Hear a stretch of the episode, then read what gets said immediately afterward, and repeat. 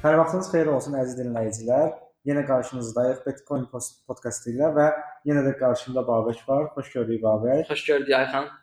Yaxın bir neçə dəqiqə ərzində üzümüzə gələn şənbə, bazar və bazar ertəsi oyunlarını dəyərləndirəcəyik. Çalışacağıq daha doğru, düzgün təxminlər verək bu dəfə.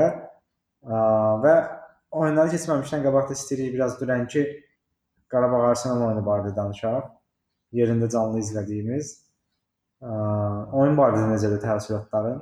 Əslində e, oyun barədə nəsə danışmağa ehtiyac yoxdur çünki elə e, Qurban Qurbanov da oyundan sonra açıqlamasında yəni deyilə biləsi demək olar ki, hər şey dedi. E, yəni rəqib çox güclü idi. Rəqibin ikinci heyəti belə bizdən çox güclü idi. Yəni canlı olaraq yəni gündüzünün elə oyunu belə e, bəs elədi bizə. Maraqlı oyun idi. Arsenalı gördük. Özü biraz publika oynadı, özünü alqışlatdı. Amma məncə danışılası əsas məqamlar e, stadiona girişin və çıxışın rəzilliyi. Yəni 1 saata yaxın, 1 saatdan çox bəlkə vaxtımız gedib. Hə, ancaq Yəni sonra oyundan sonra paylaşılan görüntülər insanların birtəhər rəşid dəmirlərdən tullanmağı, düşməyi özdə bizdə filan. Metroda səkilik qadağandır bəhanəsi ilə şey deyirlər, qoymurlar səkməyə falan. Bir də Hə. xarici jurnalist yazmışdı ki, indi adı yadıma deyil, alıb polis əlindən telefonu Ha, elə bir şey olubsa bir abırçılıqdır. Yəni final yazıbdı. Final o da, o da onu yazmışdı ki, final finala kimi yəni daha şey olmalı, təcrübəli olmalı bizdə falan. Yəni məncə əgər belə olacaqsa, yəni e, belə çətinlik olacaqsa, biz elə bir ki dövr eləyirdik də bu şeyin stadionun başında bu. Hə. Belə davam edəcəksə Tofiq Qəhrəmanov versinlər. Ən azından 5 dəqiqəyə girişdi, 5 dəqiqə çıxışdı. Rahat işimizi bilirik. Yəni buradan Bakı Olimpiya stadionunun rəhbərliyinə mi deyim, o kim təşkil eləyir? Əslində ötən ilki Roma oyununda da belə olmuşdu ilk oyunu və sonrakı oyunlarda daha yaxşıdır. Yəni yanında Atletico oyununda da Chelsea oyununda da rahat getmişdik biz gedəndə. Ya bu qədər Amma ilk oyun çox pis olmuşdu və bu dəfə mən rahat idim ki, ötən ildən sonra təcrübə vardı, düzələr hər şey daha da pis idi. Yəni məsələn əsas girişdən girişi uzaqlaşdırmışlar. Biz dö- dövrə vura vura vura vura gəlib əsas girişə girdik. Yəni boşuna 2 Yəni, saat gəzmişdik. bu toy olanda da belə olur. Nə bilmirəm, toy olanda da belə olur. Mesela orada yəni. Bilmirəm, toy olanda əgər belə olubsa çox çətindir yəni işləri. Yəni Bakı Olimpiya stadionu yəni əl atmalıdır buna. Yaxşı belə deyək, toy toy bir qırağa. Final da belə olacaq. Ay mən onu fikirləşdim ki, final necə olacaq Ya görək. finalın əgər proseduru, giriş proseduru belə olacaqsa ki ən az 50 müxtəlif ölkədən adam Hə. gələcək, turist gələcək. Özü yəni yaxın ölkələrdən mütləq gələcək. Hə, yəni hərəsi də bir dənə yerdə bloq yazsa, xəbər yazsa mənfi bir şey, yəni bu birbaşa, yəni Azərbaycana, Bakıya, yəni futbola ən ziyandır. Və 2018-ci ildə biabırçı prosedur var yəni. Yəni oyun barədə danışmaq məncə bundan danışmalıydıq əsas. Hə, bir də bu eee Mesut Özilin forması söhbəti bilmirəm oxudun ya yox. Yox. Mesut Özil formasını e, azarkeşlərə atıb e, uşaqlardan biri götürüb, e, amma sonra polis gəlib alıb uşağın əlindən Mesutun formasını aparıb özü. Yəni Mesut bir bilsə ki, formanı axırda polis alıb, polis götürüb. Ya onsuz da gələr həmin azarkeşi təzədən verər. E, dünənki oyunla bağlı, bağlı danışacağım şeylər bunlar. Başqa yəni danışacağım şey yoxdur. Əsas stadiona giriş düzəlsin. Qarabağdakı Mən gözlədiyimdən yaxşı oynadı Qarabağ. Yəni bunu etiraf edim. Çünki Sporting oyunundan sonra çox ümidsizliyə qapılmışdım mən. Yəni məsələn birinci hissədə qol buraxsa da hissənin axırına kimi üstün idi yəni oyun ərzində. kaş vurardı bir gol. Hə, biz bilirəm sən çaşdı Kaş bir məni. gol vurardı. Leno da gözlədiyimdən çox daha yaxşı oynadı. Yəni Leno İngil, ya İngiltərə idi. Bundesliga-da da belə oynadığını görmüşdük.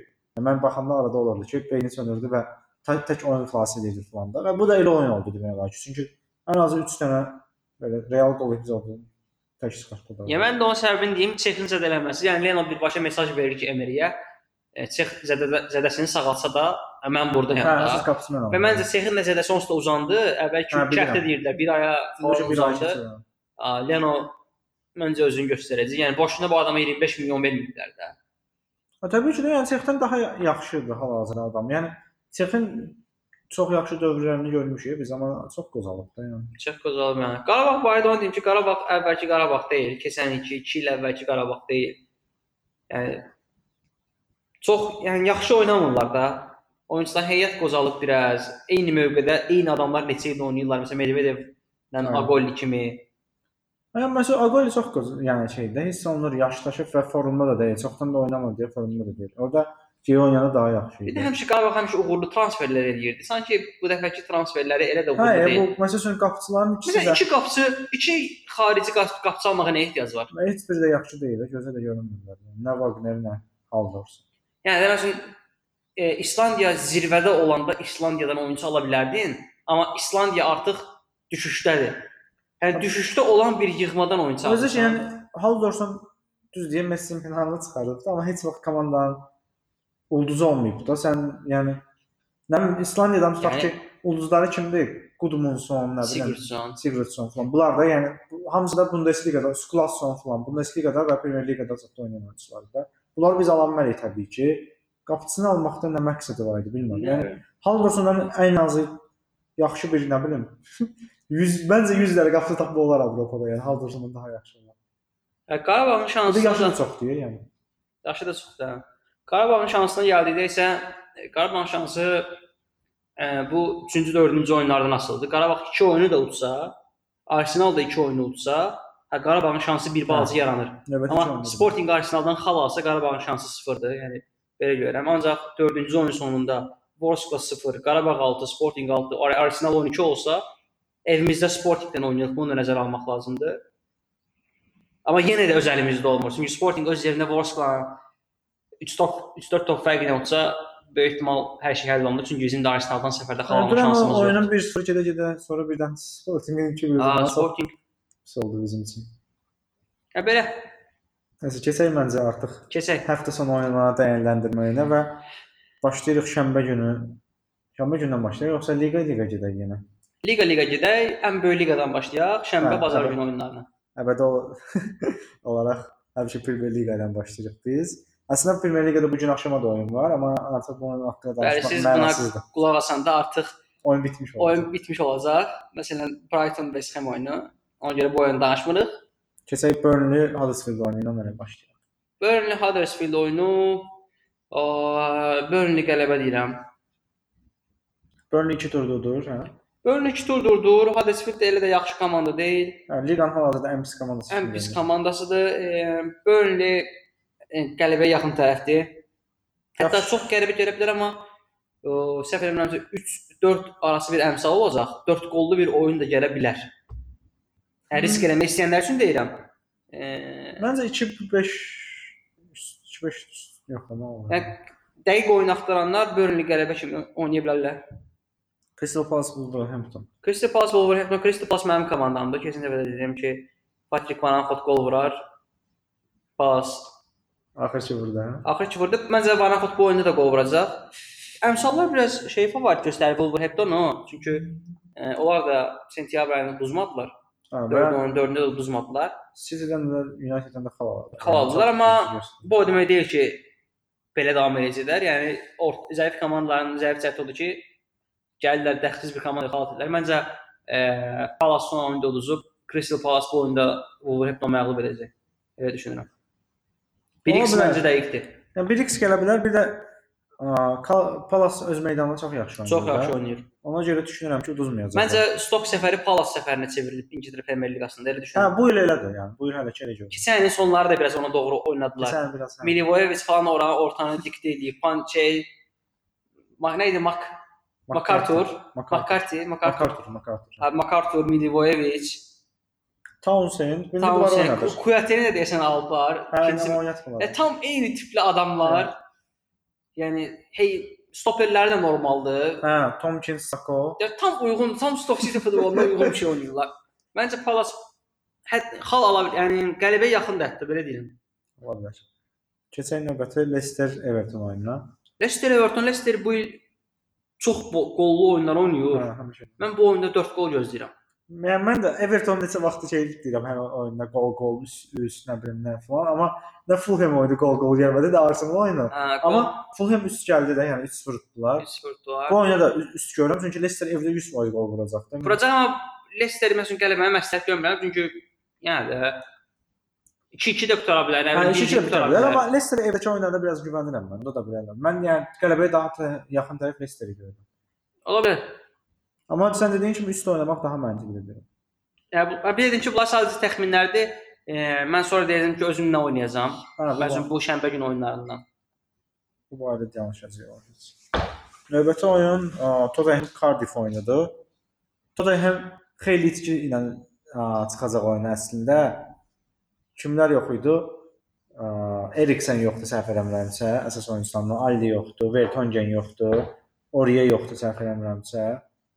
Xeyli əsas, hə, bir dəfə də var idi, müdafiə deyəsən. Yoxsa hamısı sağda qalanlar. Bilmirəm. Məsələn, Eriksen və Ali dəqiq yoxdur əsas oyunçulardan. Tottenham barədə biraz danışım. Yəni e, Tottenhamdə mövsümün sonunda e, yarpaq töküntüsü olacaq, belə deyim. Yəni gedişat onu göstərir. Pochettino gedər deyirsən? Pochettino məncə ümumiyyətlə e, istədiyi transferləri ala bilmədi. Bir də Hə, Pochettino məncə bəlkə də Reala gedə bilər, bilmirəm mövsümün sonunda. E, məncə ümumiyyətlə Real Madrid Real Madrid gələndə danışarıq, amma da məncə gedişatı yaxşı deyil. Tottenham məncə Kane də gedəcək mövsümün sonunda, Eriksen də gedəcək. E, müdafiəçilərindən ikisi gedə bilər. Hətta Tottenhamdə məncə dəqiq bir çox oyunçu gedəcək, çünki düşüş var komandada. Pochettino getsə bunlar reallaşacaq məncə. Getmədiyi müddətcə. O məncə hə Pochettino da gələcək məncə. Tottenham satış eləyəcəklər. Amma bu oyun Cardiff-ə gələndə Cardiff yəni bərbad bir komandadır. E, Cardiff-də mən belə iş görərəm. Zə- Həqiqətən yəni yəni normal dizim olsa Cardiff-də mən də oynayaram. Aynen, Yəni, Cardiff- mövsümü Çox şey oynayır da belə anti futbol deyə, nə bilim avtobus deyə bunu bilinmir, oynayır. bilinmir. Amma Tottenham e, Kane ilə, Moras ilə, Lamelas ilə Sonra qələbəsi məncə gələcək. Fine, Tottenham for qələbəsi gələr, amma bir tərəfdən də deyirəm ki, yəni futbol sürprizləri açıqdır. Niyə də Cardiff bu oyunda qələbə qazanmasın? Mümkün deyil. Nədənsə mənim bu oyunla bağlı bir sual işarəsi sual işarəsi qoyuram ki, vaxtilə e, uzun illər əvvəl Qalatasaray Kasımpaşa oyunda Kasımpaşa 32 əmsalla liqa sonuncusu gəlib Qalatasaray udmuşdu. Ya belə şey olur ya, razıyam. Yəni olur yəni belə şeylər. Sadəcə Tottenham'ın keçən il a, məsələn ev oyunlarını pis oynayırdı, səfərdə yaxşı oynayırdı. Bu il o şeydə keçiblər məncə. Çünki Tottenham yaxşı vəziyyətdə, yaxşı oynamır artıq. Və əsas kilit oyunçuları sən dediyin kimi Eriksen Alle, Dembele nə qataq 3, Vertonghen 4, düzdürmü? Yəni 4 belə sağlamdır. Dembele sağlamdır, Dembele də doubt idi, şübhəli idi. Hə, şübhəli idi. E, təbii ki, Tottenham qələbəyə yaxındır. Yəni bunu kimə soruşsan elə deyəcək. Amma Amma tək Kane də ola bilər də, ona görə mən. tək Kane də ola bilər. Kane gərək poker deyir, amma bir sual işarəsidir mənim üçün. Dəqiq futboluna qoymaram. Niyə? Komanda yaxşı oynamır. Ay o dəqiq bunu onsuz qoymalı əmsal da olmayacaq belə. Yox, indi Fora qələbəsi 1.55-dir, nə bilim. Görmüş. Okay, keçək. Yaxşı. Watford Bournemouth oyunu. Qollu oyun gözləyirəm. Ya Bournemouth'un bütün oyunları var, hansısa biz elə fikirləşmişik və çox vaxt o doğruldur özünü. Çünki Yəni Bournemouthun bütün oyunlarına baxaram bu il. hə, mən də yəni zövq alıram. Çünki həm qol buraxırlar, bir də ki çox yaxşı hücum edirlər. Yaxşı ellər. Wilson və King çox yaxşıdır, atletik. Belə ancaq rəqibə pressing. Və Leicester də elədi. Yəni oturaram baxaram. Yəni qollu oyunlardan baxmağı sevir. Hə, bu il Premier League o baxımdan keçən illə müqayisə çox daha yaxşıdır. Orta səviyyə komandaları daha yaxşı oynayırlar, daha müsbət futbol oynayırlar, pozitiv futbol oynayırlar. Ona görə. Bir də ki Watford Bournemouth iki fizikli komanda. Belə Hə. maraqlı oyun. Əsl Premier League oyunu Watford Bournemouthdur. Həqiqətən bu şənbə günündən səsi gələcək. şənbə gündən oyun seçsən, bu Tottenham, Cardiff, Manchester, Newcastle daxil Watford Bournemouth daha belə şey oyunudur. Premier League oyununa oxşayır. Hə, razıyam yəni. Mən bir Leicester Everton'u gözləyirəm yəni, izləyəcəm yəni ki. Və gələk həmin günün prime time oyununa. Hə. Manchester United Newcastle. Manchester United Newcastle. Yəni normal şərtlər altında United bu oyunu qurmalıdır. Mən düşünürəm ki, udacaqdır. Mən hətta irəli gedirəm. United bu oyunu fora qələbə udar. Hə, yəni mən də belə, əmsaldır. belə düşünürəm. Yəni Fora qələbə bəlkə də yəni 2-1 Yəni, düzdür, Benitez Mourinho ən çox çətinlik yaşadan baş məşqçisidir. Amma Benitez Mourinho yaradır, yaradır. Hı. Futbolçu futbolçuya yaratmır. Evet. Yəni Newcastle-ın həqiqətən futbolçusu yoxdur. Hə, gücü çox zəifdir. Yəni məhduddur bu məsələ. Bir də Manchester biraz çətinə düşəndə nisbətən sonra başlayır asan komandaları udmağa, bu mövsüm elə. Başlayır. İndi bu danışıqlarımızın sağ yuxarısında belə ulduz işarəsi qoyuram. Sonra ulduzu belə aşağıya gətirirəm, sol aşağı hissəyə. Deyirəm ki, futbolçular oyunu satmasa. Satması yox. Futbolçular Mourinho Mourinho-nu satmasa. Mourinho satması. İndi birdən Pogba, Amma- Sanchez oynamadılar. Chelsea-dəki baş verənlər kimi. bilirəm. Ha. Amma Mourinho'nun bir dənə üst- üstünlüyü var ki, yarısının xoşu gəlməsə də yarısının ondan xoşu gəlir. Yarısına münasibət daha yaxşıdır məncə. Bilmirəm, bilmirəm ki. Bir də yəni ki, yenə Lindelöfü oynatmayacaq. Çempionlar Liqasında da elə elədi. Məncə artıq Phil Jones oynatmalıdır ki, sən müdafiənin ən yaxşı oyunçusu o idi. Necəsə onu oynatmağa çalışmalıdır. O başa düşmürəm, nə bilim. Mən onu deyim, bu şənbə günündən mən öz kuponuma bu danışdığımız oyunlardan United Foranı yazaram. Qalan bütün oyunlar, yəni e, riskli deməyim, yəni hər şey baş verə bilər, amma məncə United Newcastle for qələbə olar. Adətən mən bunu deyəndən sonra qalan bütün oyunlar gəlir, bir dənə bu dediyim gəlmir. Fərdi də elə bilir ki, Babiş dediyin şey gəlmədi. Ona görə bu dəfə sizə kupon verməyəcəyik. Bu danışdığımız oyunlardan özünüz kupon düzəldərsiniz. Ə, Növbəti günün Premyer Liqadakı oyunlarına keçək. İlk oyun Fulham Arsenaldır. Əslində bazar günü daha yaxşı oyunlar gözləyir bizi belə Hmm. görünür ki. O da niyə Avropa Liqası oyun Avropa Hə, Liqası Avropa Liqası və Avropa çempionlardan Kuboku. komanda. Yox, Liverpool City-ni şeyə görə qoyublar hətta sonunda. Ən əsas, oyun oyun. əsas oyun olduğuna görə qoyublar. Yoxsa Arsenal Chelsea məlumdur. Arsenal çox danışdıq, qısaca deyim. E, Arsenal e, Liverpool-la oyuna kimi bütün oyunları udacaq deyirəm. Hələ də elə gedirlər. 8 oyunda udurlar. E, Fulham'ın səhv eləmirəmsə 5 xalı var liqada. E, Arsenal Emir Arsenal'a şey gətirib, qazanma mentaliteti gətirib, winner ruhu gətirib. Oyunçuların oyunçuların həqiqətən ab-havası yaxşıdır. Hə, oyunçular lazımdır. Evet, və həqiqətən oyunun müəyyən bir mərhələsində daima udacaqlarına inanırlar. Hə, Məsələn, Watfordda oyunun bir nöqtəsində mən dedim ki, bu oyun getdi. Həqiqətən o hissə qapıldım.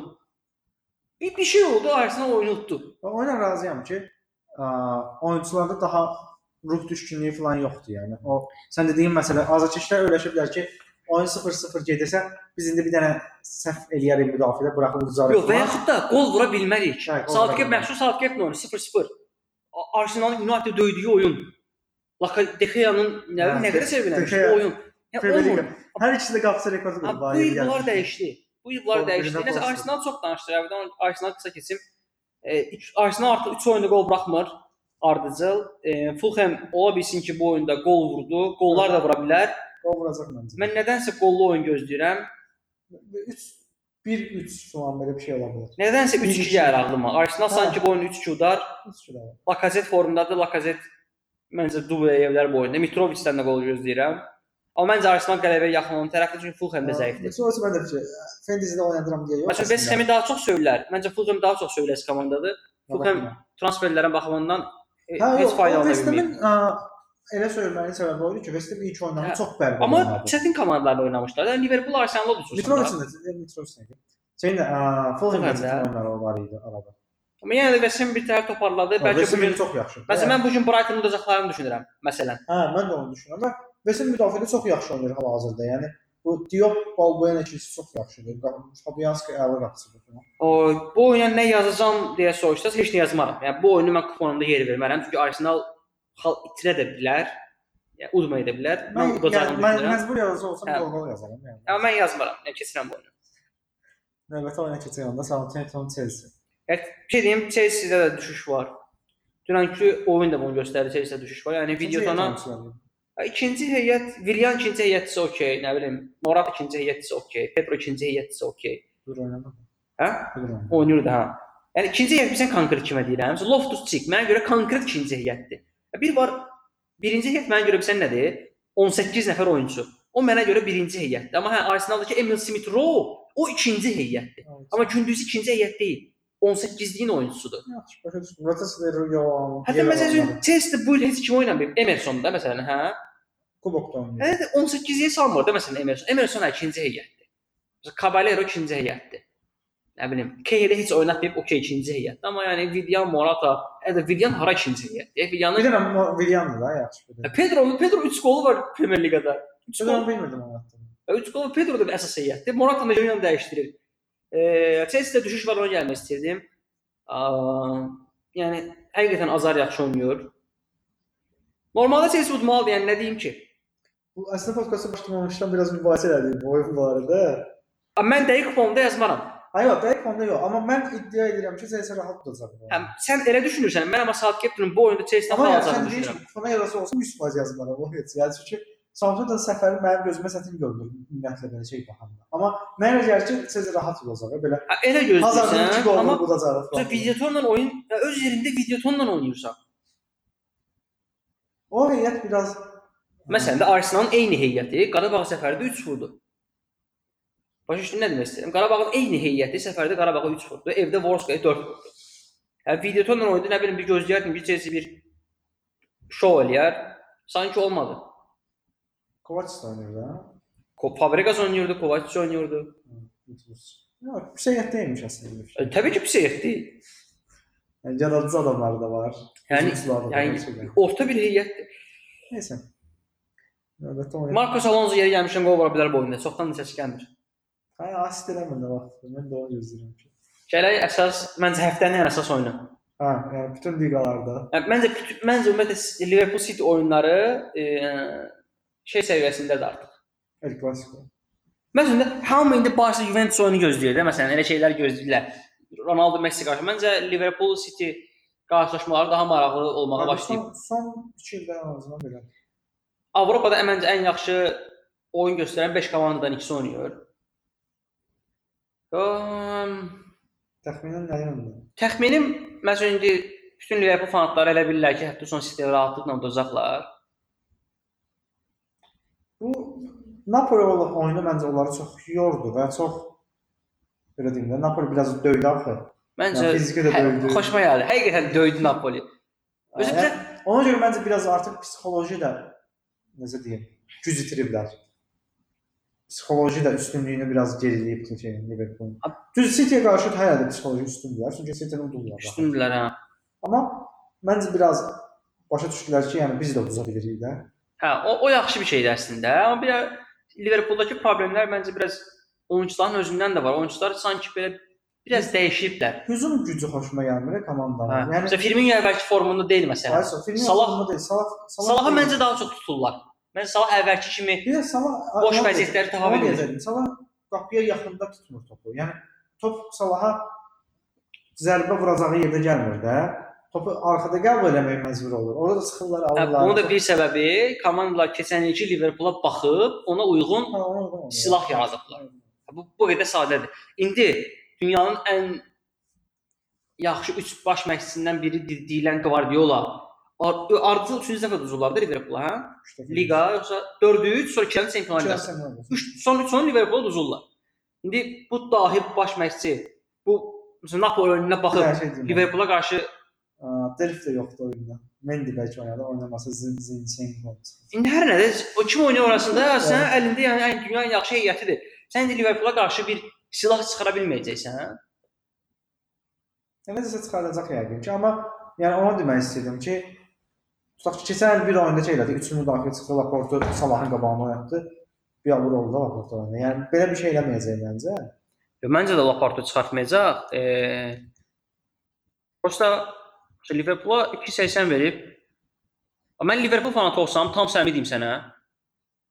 Bu oyunda Liverpoolun qələbəsində 100 manat ataram. Liverpool fanatı olsam. İstəsən yaxşı. Gözüm kör olsa, mən normal, yəni fanat kimi şey eləmərəm. Tərəf oynamaram hansısa tərəf. Oğlum Yəni məndən soruşsan, məndən soruşsan bu hissədir. gol gol. Səbəbini də bilirsən. Böyük ehtimalda bu oyun heç nə qurtaracaq, mən elə deyirəm. Məsələn, üç tərəfli o şeydir. Yəni City nəsə eləməlidir. Yəni ardıcıl Liverpool 4-cü oyunu tutsan, yəni bir zəhmət çıx get də. Nə işin var City-də? Yox, Liverpool uduzmaq hər şey demək deyil. Ardıcıl 4-cü dəfə. olsun da yəni. Çempion olsalar heç kəsin yadına düşməyəcək. Yox. Hə, razıyam oyuna, onu düzəlsən. Okay. İngiltərə bitirdi. Keçək sən Ya çox danışdıq özdə. dünyanın hal-hazırda ən maraqlı ikinci liqasıdır. Bundesliga-dan danışırıq. Yox, Serie A-dan danışır. İspaniya deyil, Serie A-dır. Hal-hazırda vəziyyətə görə daha yaxşıdır görə zarafat. O da düzdür. Nəysə, Şənbə günü. Şənbə gününün ilk oyunu Ha, Kardiyan. istəsə bir oyunlara danışmayaq. Hə? Çünki vaxt da çox danışdıq. Hə, əsas oyunlardan Onda danışaq. yaxşı Udinese Juventusdan danışaq biraz. Udinese Juventus. O bir sürpriz olar. He. Ümid edirəm Udinese yaxşı deyil. Udinese öz yerində yaxşı oynayır. Nə bilim, məncə. Yox, yəni belə şeylər deyəcəm artıq bundan sonra. Niyə? Çünki onsuz da bizə qulaq asan heç kim gedib Juventusa qələbə yazmayacaq. Hə də. Başa düşdün nə demək istəyirəm? Yəni digər oyunlara baxacaqlar. Məsələn, Cagliari Bologna oyunu danışmırıq, hə? bizə qulaq as asanlar gedib Cagliari Bologna oyununa nəsə yazacaqlar ki, əmsalı yaxşıdır. Hmm, sanki Udinese xal ala bilər. Yaxşı. Empoli Roma barədə. Empoli Roma Romaya bu həftə güvənirəm. mən. Hə, Roma bu son dövrlərdə biraz, yəni son 2 həftədə belə. Məncə məşqçi tapa bilmir hələ oyunçularını. Amma artıq biraz tapıb da Ündəri dəqiq oynadır. Başa Hə də düşür ki, yəni Ünder komandadan yaxşıdır. itirdikləri həftələrdə tapa bilmirdi. Hə, hə. Geniş- Ünder həftədə çox şey yoxladı onsuz da Dalbadaldan. Üçlü şey çıxdı, müdafiə çıxdı bir oyuna. Bir oyuna 3 dənə wingerdən oynadı, bir oyuna nə elədi. Amma yəni hoca başa düşüb ki, Ünder ən yaxşı wingerdir hal-hazırda. Ceko mütləq oynayır, o heç. Yarım müdafiə ilə bağlı problemlər var idi, amma axır vaxtlar Ceko çox xoşuma gəlir. Hə. Ceko çox yaxşı hücumçudur. Ceko Ceko dəyərini bilmir. Dərs dəyərini bilmirlər Ceko. Nəysə, keçək növbəti oyun. Genoa Parma barədə bir şey fikir. Abi Parma X2 deyirəm. Parma uduzmaz. Parma çox xoşuma gəlir. Yaxşı oynadı. Parmaya 4.50 verib. Parmanın X2-si topazda 1.79, 1.89 olacaq. Yoxlama olmadı. Parma uduzmaz çox məntiqidir. Yəni rəqib də ki Genoa-dır. Yəni Genoa-dı qarşıma alım. Necə ki dedim, Liverpoolun oyunda Napoli-ni qarşıma almaram. Almadım, öyle yaxşı da oldu. Napoli gəldi tutdu. Genoa-nı alaram qabağıma. Atalanta Sampdoria. Atalanta Sampdoria məncə e, bazar gününün ən maraqlı oyunudur seriyada. Mən elə düşünürəm. Atalanta pisdir də vəziyyət hal-hazırda xalq. Nədən söylədilər ha? Gasperinin qolunun ehtimalı. Qollu, qollu oyun deyirəm. Atalanta yəni udmayıblar bu oyunu. Yəni məncə də udmaya bilər. Çünki xalq vəziyyəti də pisdir. Sampdoria yaxşı oynayır. Sampdoria da yaxşı əslində. Milan Çiev oyunu. Milan da yəqin ki, hə? Danışmıram. Milan Milan danışmaq istəmirəm. Bir müddət Milan. Hə, Milanı Milan, bir müddət danışmayacağam. Milan biraz yaxşı. Napoli Sassuolo. Aa, Napoli Sassuolo. Və nə olur olsun, hə Napolidən biraz danışaq. Nə olur olsun, Juventus uduzsalar belə, təbii ki, liqa 1 80% bitib. Liqa 80% bitib. E, Napoli sadəcə öz işini görməyə davam eləsin, biraz udmağa yenə davam eləsin. Napolinin şansı var. Sadəcə Juventus xal itirmir də, problem ondadır. Yəni Ya mən əsəbləşdirən də odur. Yəni mən keçən ilə bir ara yəni adamlar bir ara periyod var idi, yanvar ayından sonra Dalbadan həmin 10 neçə oyun tutdular falan. Yəni mümkün deyil də elə. belə izah komanda. Sən Jorginho satırsan, rəqibin Ronaldo-nu alır. yəni belə ədalətsiz bir mübarizə var. Yəni Napoli-nin ona görə Hə, yəni Juventusun heyət baxımından, bilim, məncə başqa rəqibi yoxdur, heyət genişliyi və s. belə şeylər nəzərə alsaq. Çünki yəni Quadrado-nu oynatmırlar. Al Cuadrado var orada. Dybala məsələn Sevilla liqasında ilk oyunda oynamadı, ikinci oyunda hat-trick elədi falan. Yəni, Piyaniç şeydə dubl edir. belə şeylər olur. Yəni, yəni başa düşmürəm o komandanı. Yəni başa düşürəm əslində, amma Allegri üçün çox çətindir də belə komandanı idarə etmək. Razıyam. Nəysə, növbəti oyuna keçək. Lazio Fiorentina barədə. Lazio Fiorentina qollu oyun. Lazio bu iki oyunlarda keçənlər, keçənkilər kimi qollu keçir. Dünən də Eintracht uduzdular 3-1, 2 qırmızı aldılar. Spal Inter. Hə Lazio bu arada uda bilər Fiorentina, o deyim. 1.85 verir Lazio. Çünki Lazio'nun heyəti yaxşıdır. Ya Lazio'dan bu dəqiqə dünyanın top klublarına 2-3 oyunçu alarsan. O dərəcədə Lazio'nun heyəti. Lazio qələbə yaxındır. Spal Inter Inter qələbə. Inter, Inter- bu arada Inter Çempionlar Liqasında Inter güvənmədim PSV-nə oynadım. Bəlkə düzəlməzlər, düzəltmişlər. Və Inter a, tipik Uja Spalletti komandası kimi oynadı. Pis pis oynayan amma oyunu da rəqsat belə Amma oynadılar. əsas əsas nəticə də onsuzdur. Aslında Yəni yəni yəni Spalletti həm əvvəllər necə oynayır Romada zatında da. Pis gündə oynayırdı oyunu amma udurdu. İndi də elə oynayır. Yəni e, tam da elə oynamırdı da. Yəni yaxşı oyunları da var idi. Amma Interin heyəti də yaxşıdır. Yəni Interin heyəti hə, də pis deyil. a- yəni bu dəqiqə müdafiəmiz yaxşı olsun, qol buraxmayaq, belə oynayırlar. Valla- Qabaqda Icardi vuracaq, nə bilim Politano vuracaq, belə oynayırlar ki, Politano vurar. Arsenaldan 1-2 oyunçu çıx, 1-2 oyuncu çıx. Yəni Interin heyəti daha yaxşıdır. Mən sənə söz deyirəm. Yəni heç bir şey oyunçu çıxmamış yaxşıdır. Yəni də mən biraz da Arsenal şey elədim. Müdafiə ümumiyyətlə mərkəzdə Arsenaldan yaxşıdır.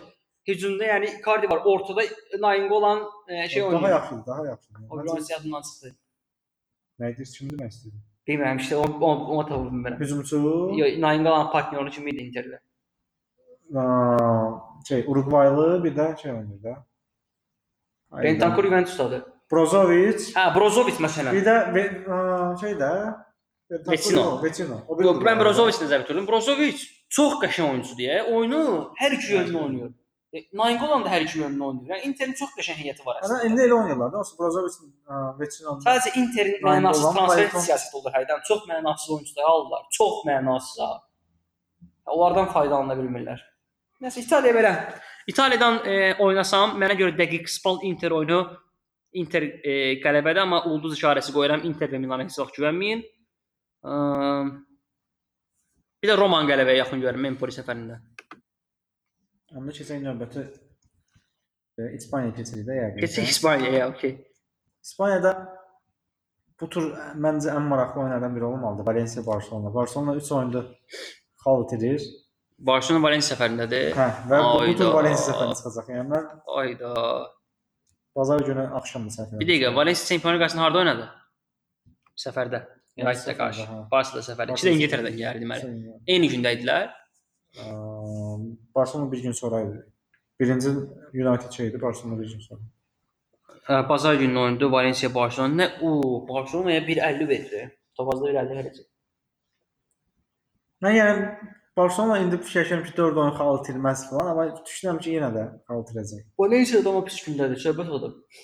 Yəni pis gündədir demək olar, amma evdə də oynayır da. Necə sən yəni Barcelona oyunda Hmm. ekstra motivasiya falan olacaq oyunçularda. Düzdür. Düzdür. Valencia 1x deyirəm. Hətta irəli gedirəm. 4 əmsal x, diri x, Necə verdir X? diri x.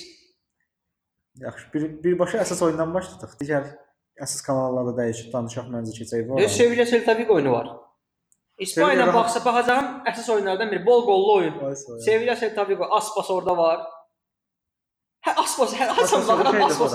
Hər an nəsə eləyir. Uruguayda hücumçular nə idi bunlar? E, Stuani. Yox, o burada deyil. Stuani orada değildi, Girona'daydı. Bu Bunlardakı- burada Max Maximiliano Gomez. Deyirsən, burada da var. Uruguaylılar basıblar bu arada hər tərəf. o da yaxşı dedim. Nəsə o da vurar. Sevilla Celta Vigo oyunu üst deyirəm. Sonra Atletico Madrid Betis oyunu var, o vaxtı danış. Atletico Madrid, Real Betis oyunu uzaq durun, oynamayın. Yaxşı oyun deyil. yəni Atletico da, da. Atletico mən təəccüb yox. Real Betis yaxşı oynayır. Real Betis çox yaxşı oynayır. Biz əslində mövsümün əvvəl danışanda Betisi çox tərifləmişdik, amma ilk oyunu 3-1 ilə uduzdular. 3-1. Sonra toparlandılar amma. Başqa Başqa Alaves Real Madrid oyunu var. Real Madrid yəni ki udar. Alaveslə münasibətdə yaxşıdır Real. Yəni ancaq belə Real belə şeylərə qalıb həqiqətən. Yəni Real barədə biraz Real danışacağıq. fanatları məndən üzr istəsinlər, amma bu mövsüm şansınız sıfırdır. Ayxan da Real Madrid fanatdır məsələn. La Liga barədə deyirsən şans sıfırdır.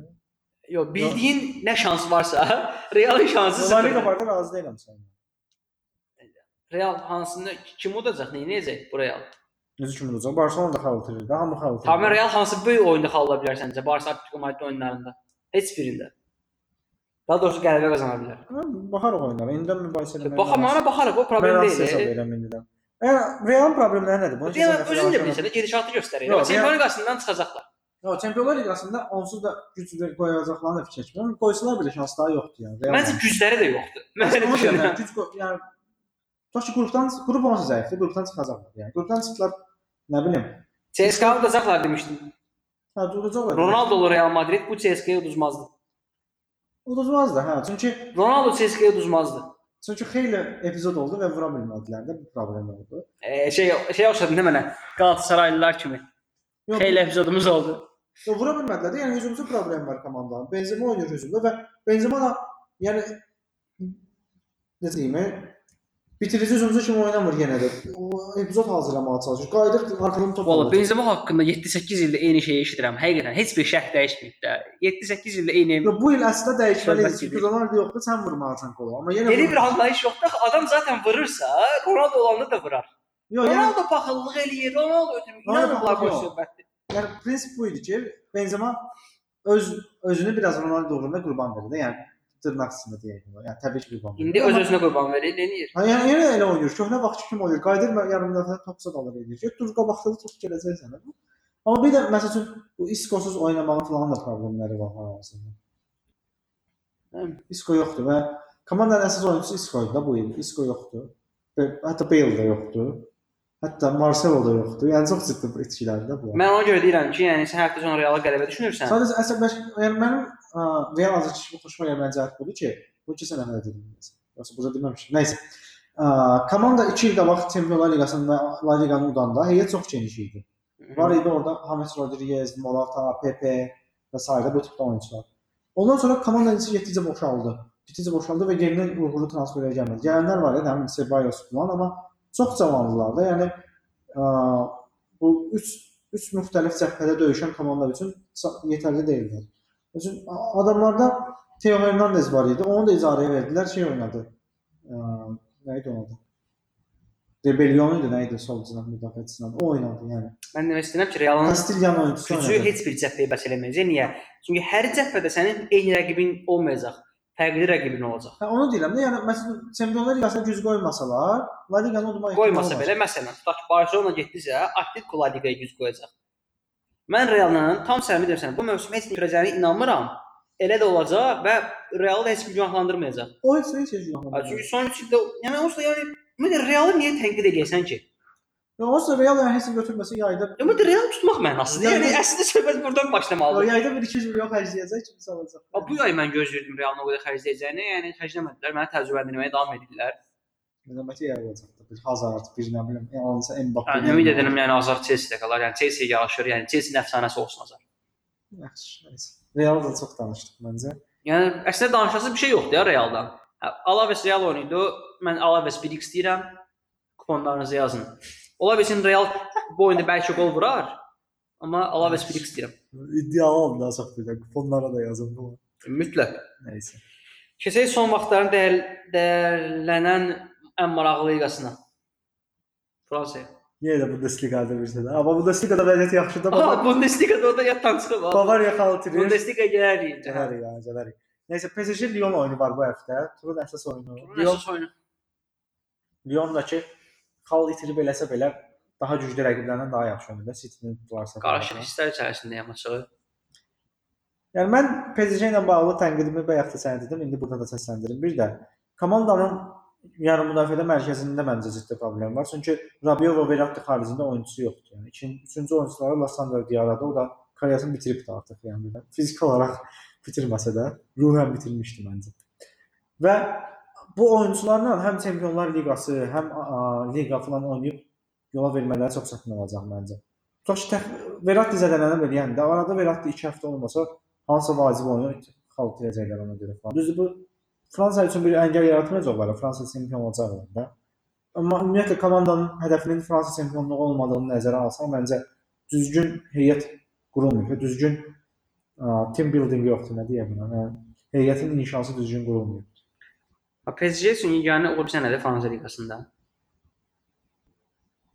20 Fransa 17 komandadır, yoxsa 20 20 kom- 18 yoxsa 20 komandadır? 18 deyir. 18. Aa, 34 oyunda 34-ünü də utsalar, Yenə də amma o ım, ləzzət almazlar. Olar ki. hə? Yenə də o mənə almır. Yox 20 komandadır. Hə, olsun 20.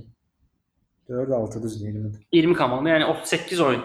38 oyunun 38-ini də utsalar, liqa bitəndə 38-0-0 yazılsa, tarixi bir şeydir. Heç vaxt yəqin ki belə bir şey olmuyor. Bu uğurdur və indiki PSG də ona oxşuyur. Məsələn, Lyonu xoşlayıram, deyərdim ki, X kimi oyun, amma Ya məncə də PSG udacaq, amma mən dediyim problemləri var. Yəni yarım müdafiədə boğa bilsə biraz Lyon xal ola bilər. nə. Yəni yarım müdafiə mütləq udmalıdır. Çünki bu Neymar, Mbappe və Di Maria indi 4-2 Cavani. 4-2-3-1 oynayırlar hazırda və o Cavani-nin arxasında üç- üçlü budur da Di Maria, Neymar, Mbappe. Onlar arxaya qayıtmırlar. Qayıtmasınlar, Verratti Yox, çox var. gol vururlar da, amma yox, orada orada utsan, yəni yarım müdafiənin o hissəsini utsan, uda bilərsən. Yəni. Belə yəni. Yəni də o dördlü çıxartmır. O dördlü müdafiəçiləri çıxartmır. Hətta bir dənə dayağı çıxartmır. 5 də rəqibin 5 oyunçusu qalır arxada. Yəni City-nin utdu məsəl üçün? Pressingdən top aldı, bir gol vurdu, nə belə. Yəni amma City-nin orada xeyli momenti vardı. O təbii ki, vardı. Mən açığı yəni yaş biraz riskli oynayıram. PSG Fora X deyirəm. Bu dəfə PSG-nin Forası gəlməz. PSG bir top fərqlə udar. Fora X böyük ehtimal 2 neçə əmsal olacaq. olacaq. Nəysə, Monaco barədə danışmaq istəyirsən? nəsə? Monaco barədə danışmaq, keçən həftə danışdıq Monacodan. Mən Monacoda qələbə yazmışdım. Harda? Öz yerində uduzdu son oyunda. Hə, o son ev, evdə deyil axı, Lille səfəri deyil. Yox, evdədir. Monaco evdədir. İlk səfərdə utdu Monakonu. Hə, nə düzdür. O Monaco eynən belə bir əmsal idi. Monacoya az verirdi 2.90. Ren Yadıma düşdü. Lille çox verirdi. Amma məncə yenə eyni şey olacaq. Düzdür, Ren şey oynayırdı. Avropa Liqası oynadı Ren. E, kim oynadı deyəcəm sənə. Yadıma deyil. Rende bordo oynayıb amma. Yox, Ren Astana səfərindən gəlir. Ren Qazaxıstandan gəlir. Amma yorulmuş olacaq. Ren Qazaxıstandan gəlir. Coşdu mə? Yardım xəzinə. Monaco qələbə deyir. İki əmsal. Hadi Monaco da udmalıdır da. Monaco da ucmalıdır. Prosta o işığı vermir Monaco mənə. Bir də ki Qazaxıstandan uzaq, çox uzaqdan Çox gəlir Ren. Və dirəşdilər. Times 0.4-dardı. Xeyli dirəşdi Ren. Monaco-da iki əmsal. Yazın. Yaxşı. Başqa Marcel barədə nə demək istəyirəm? Dünən Marseille sevimli komandamdır. Dünən yenə payı möhtəşəm qol vurdu. Görmüsən. Baxmadım paya. Paya Payos həmişə möhtəşəm qollar vurur. Də. Marseille kan Marseille fora qələbə deyirəm bu dəfə. Başqa məncə danışacağımız. Başqa Hə, Lille Saint-Étienne yəni ki, Lille yenə evdə udacaq. Lille evdə çox yaxşı elə oynayır. düşünmürəm amma mən X deyirəm, diri X. Mən amma Li- Lille-in qələbəsini fikirləşirəm, amma o da deyəsən Ay sabahmış bu gün də, bu gün. Keçək 5-ci Bundesliga. böyük liqamız Türkiyə Süper Liqasına yoxsa Bundesliqaya? Ha, Bundesliga keçsəydə Keçək Bundesliqaya. Yəni Bavariya xalatını biraz gözümüz körmüz açılıb burada. o da ki müvəqqətidir Kovacı qo- qovana qədər, sonra yenə yenə Haykes gələcək. Kız gələr? Başlayaq. ötən həftə bilməm Hertha-dan oyunu izləmisən yoxsa Hertha silədi bildiyim Bavariyanı. Baxmıram, Bundesliga zövqlərimin xaricindədir. Mən də əslində baxmırdım, amma yəni çalışıram bu ə, extended highlights izləyim biraz. O 5 dəqiqəlik Hmm. falan belə şeylərə. Maraqlıdır. Bir də Bundesliga yəni Dortmunddan falan müsbət fut- futbol oynadığını nəzərə alıb arada izləməyə Sən çox maraqlı bir şey deyirsən. Elə sən bunun üstünə Bavariya oyunundan danışaq. Hə. E, Bavariyanın e, üç son bu bu son 3-4 ildə, hətta Dortmund Dortmundun çempion olduğu ili də qatsan, Bavariya hamının udduğu bir dövr idi. E, Bavariyanı həmişə istər səfərdə, istər öz evində tarix boyu rahatlıqla uda bilən bir klub var. Borussia Mönchengladbach. 10 əmsal verirdi, atırdı Mönchengladbach-a gəlirdi. 20 verirdi, atırdın gəlirdi. Və bu həftə Bavariya ilə Mönchengladbach-dan oynayır. İki oyun uzub. Hə, həmişə olmuyor, mən onu deyim. Yəni həmişə sürpriz eləyirdi Ən Mönchengladbach. çox sürpriz edən Bavariyanın meydanında. Öz meydanında onsuz çətinlik yaradır Bavariyaya. İndi də yenə gedirlər Allianz Arenaya. Yəni Mönchengladbach bu oyunda Bavariyanı utsa, inan mən təəccüblənmərəm. Çünki həmişə mən baxanda Mönchengladbach udur və Mönchengladbach heyət və oyun cəhətdən də yaxşı Mən komandadır. Bavariyanın udacağını düşünürəm. Yəni çünki Çempionlar Liqasında Ajax-a qarşı çox pis oynadılar. Deməli işlər yaxşı Ajax getmir. döydü onları. İki turda çempionatda uduzdular. Deməli bu o demək deyil ki, yəni mütləq udacaqlar. Və qabaqlarındakı komanda elə belə komanda deyil, yenə deyirəm, amma hücum silahları da yaxşıdır. Normal komandadır. Buraya Hə, Playas olsun, Azar olsun, Stindl, e, səhv eləmirəmsə qalıb Stindl olsun. Rafael. E, mən tam səmimi deyirəm sənə, siz atmayın. Mən özüm atacağam tək oyun versə 3 manat. Münxenqladbach qələbə. Nə qədər? 10 oyun üçün topaz 10 verər. Yəni yaxşı belə deyim, Münxenqladbach Bavariyaya qol vurar. Yox, gol vurar o heç. Mən Bavariya- Bavariyanın vuracağından şübhəliyəm. Biraz da Bavariya atıra bilər belə. Danışaq məncə. Hələ də Ribery Robben oynayır o komandada. Yəni Ba üzr istəyirəm, Bavariyaya haqq olur. Karma deyilən, Bavariya fanatları, yəni karma deyilən bir şey var. Karma bilmirsə nədə araşdırın. Ya sən Bundesliqanın o e, klublarını belə soysan, belə o futbolçularını oğurlasan, liqanı mənasızlaşdırsan, bilmirdim başına belə şey gələcək. Bilmirəm kesin evə dedim ya yox. Bavariya Bundesliqadan oyunçu almağı qadağan eləmədilər Bundesliqa klublarından.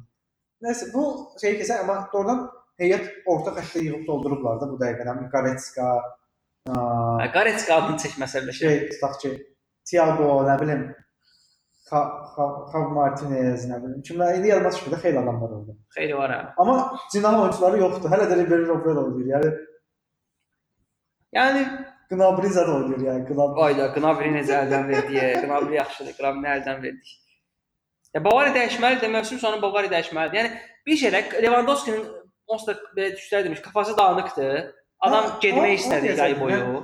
Lewandowski mən gözləyirdim ki, düzələcək və bu il yaxşı olacaq, amma hiss olunur. Yox, yox, bizə niyə o qərar verə bilmirsənsə bir şeyə, O onsuz da alınmır. Qərarsız olursan. Məncə bu mövsüm Hə, özü bu yayın sonlarına doğru çıxdı. Axı belə şey ara düzəldən açıqlamalar zaten. ay ay açıq-açıq dedi gedəcəm sonra Sonra dedi ki, mən burada Hə. qalmamı istədilər. az Amma Azar kimi açıq sözlü deyil. Azar açıq-açıq dedi ki, hə mən İspaniya istirdim, gedirdim. Ha, dedi ki, getmək özü də dedi, getmək istədiyim komanda var, amma bilmirəm müqaviləmin axırında kimin olacaq.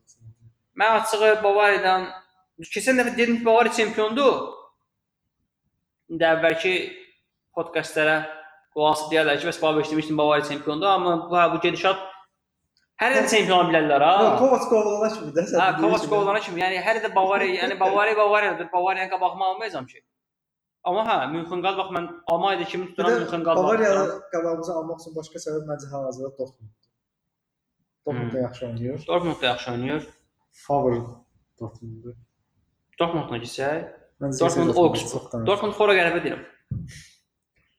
Bu aralar atırlar. Ha, rahat adamlar da Çox rahatdırlar. Royce falan. Çox rahat. Sancho'nun 6 asisti var deyəsən. Ə, Avropanın ən çox asist edən oyunçusudur hal-hazırda və City-dən City-dən gəlibdi. City. Və ingilis. Aynen, City-dən gedib özü. Yəni ingilis ingilislər oynaya bilmirlər xaricdə. Sancho oynayır. O son dövrlərdə gənc ingilislərin Almaniyaya axını var da, yəni. Ümumiyyətlə. Lukman bir ara idarədə idi məsələn üçün şeydə. Və qayıtdı. İndi oynamır. Yəni məncə getsə daha yaxşı idi.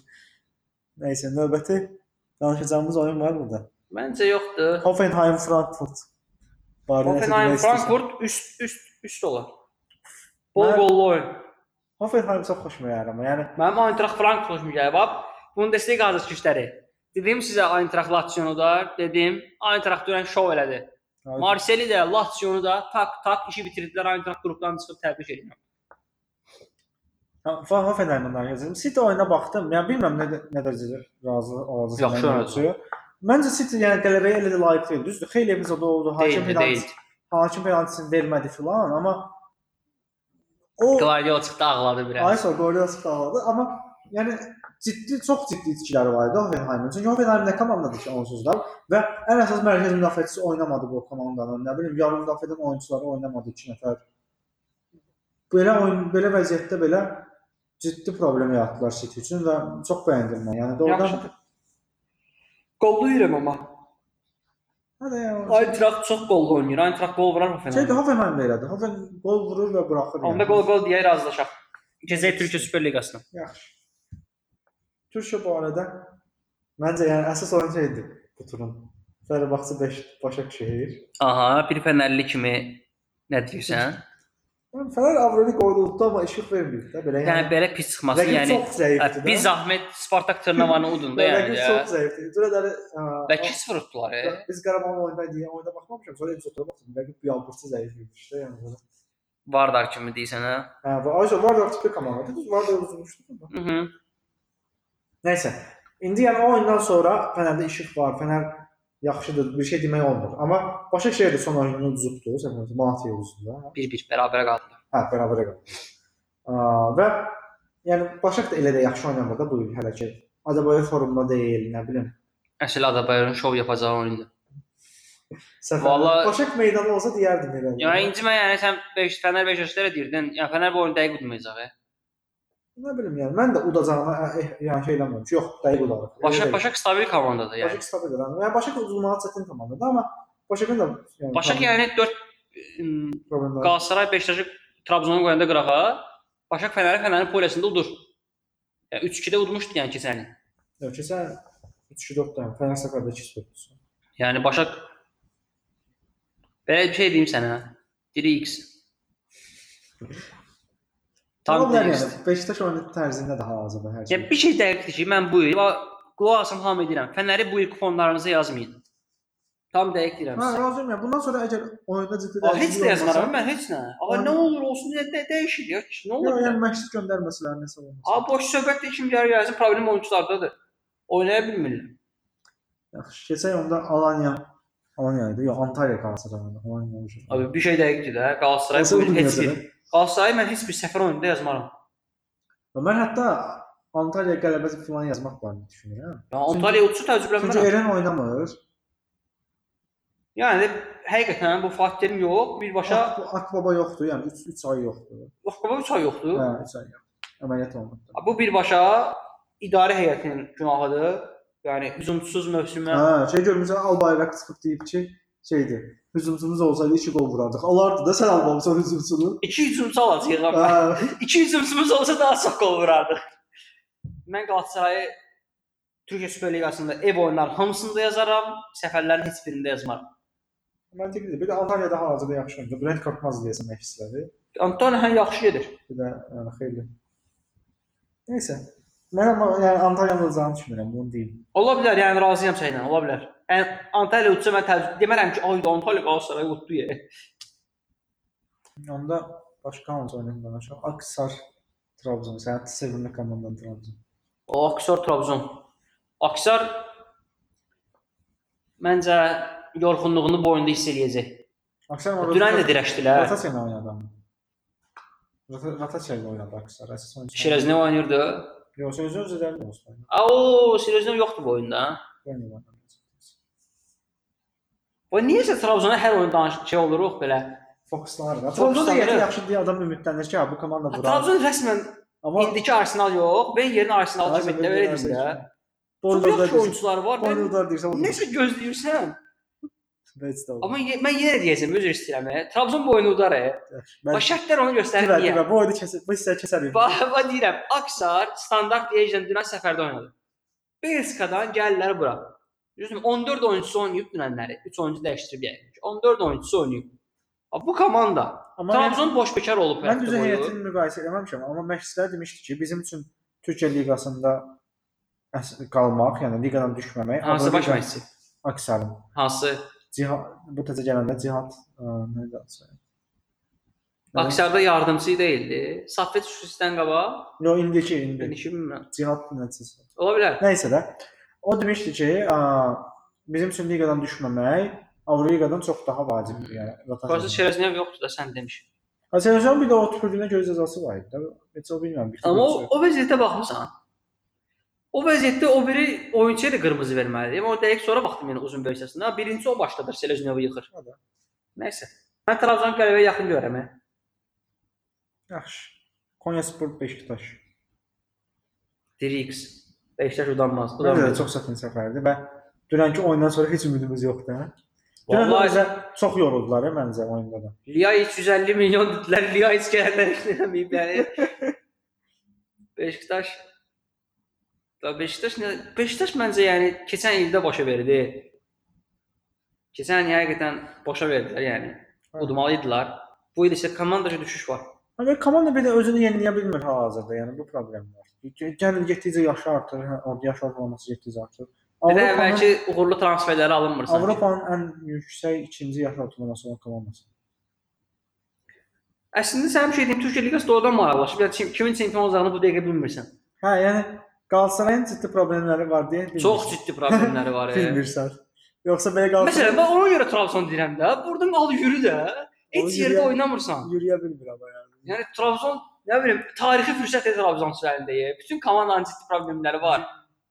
Yəni Fener yəni az qala 2-ci liqaya düşür. Yəni buradan Trabzon getməlidir. Yaxşı. Başqa nəsə danışmaq istədiyin oyun var? Başqa Çünki belə qol-qol gələsə oyunlar çox olur adətən şeydə. Başqa məncə çox danışdıq. İlk dəfə də bir saata yaxınlaşırıq. Hə, çünki əvvəldə xeyli Arsenal. Hə, xeyli Qarabağ Arsenal oyunundan danışdıq. Məncə sizə bitirək. Bir də araya yığmalar girir. Hə, yəni biraz dincələcək axır ki, hə. Futbol, Biraz dincələcək, hə. futbolda bezmişik artıq. Yəni bunu demək çətin inanmazdım ki, nə vaxtsa bunu deyəcəm ki, Amma futboldan açıqca mən futboldan bezməmişəm, onu deyim.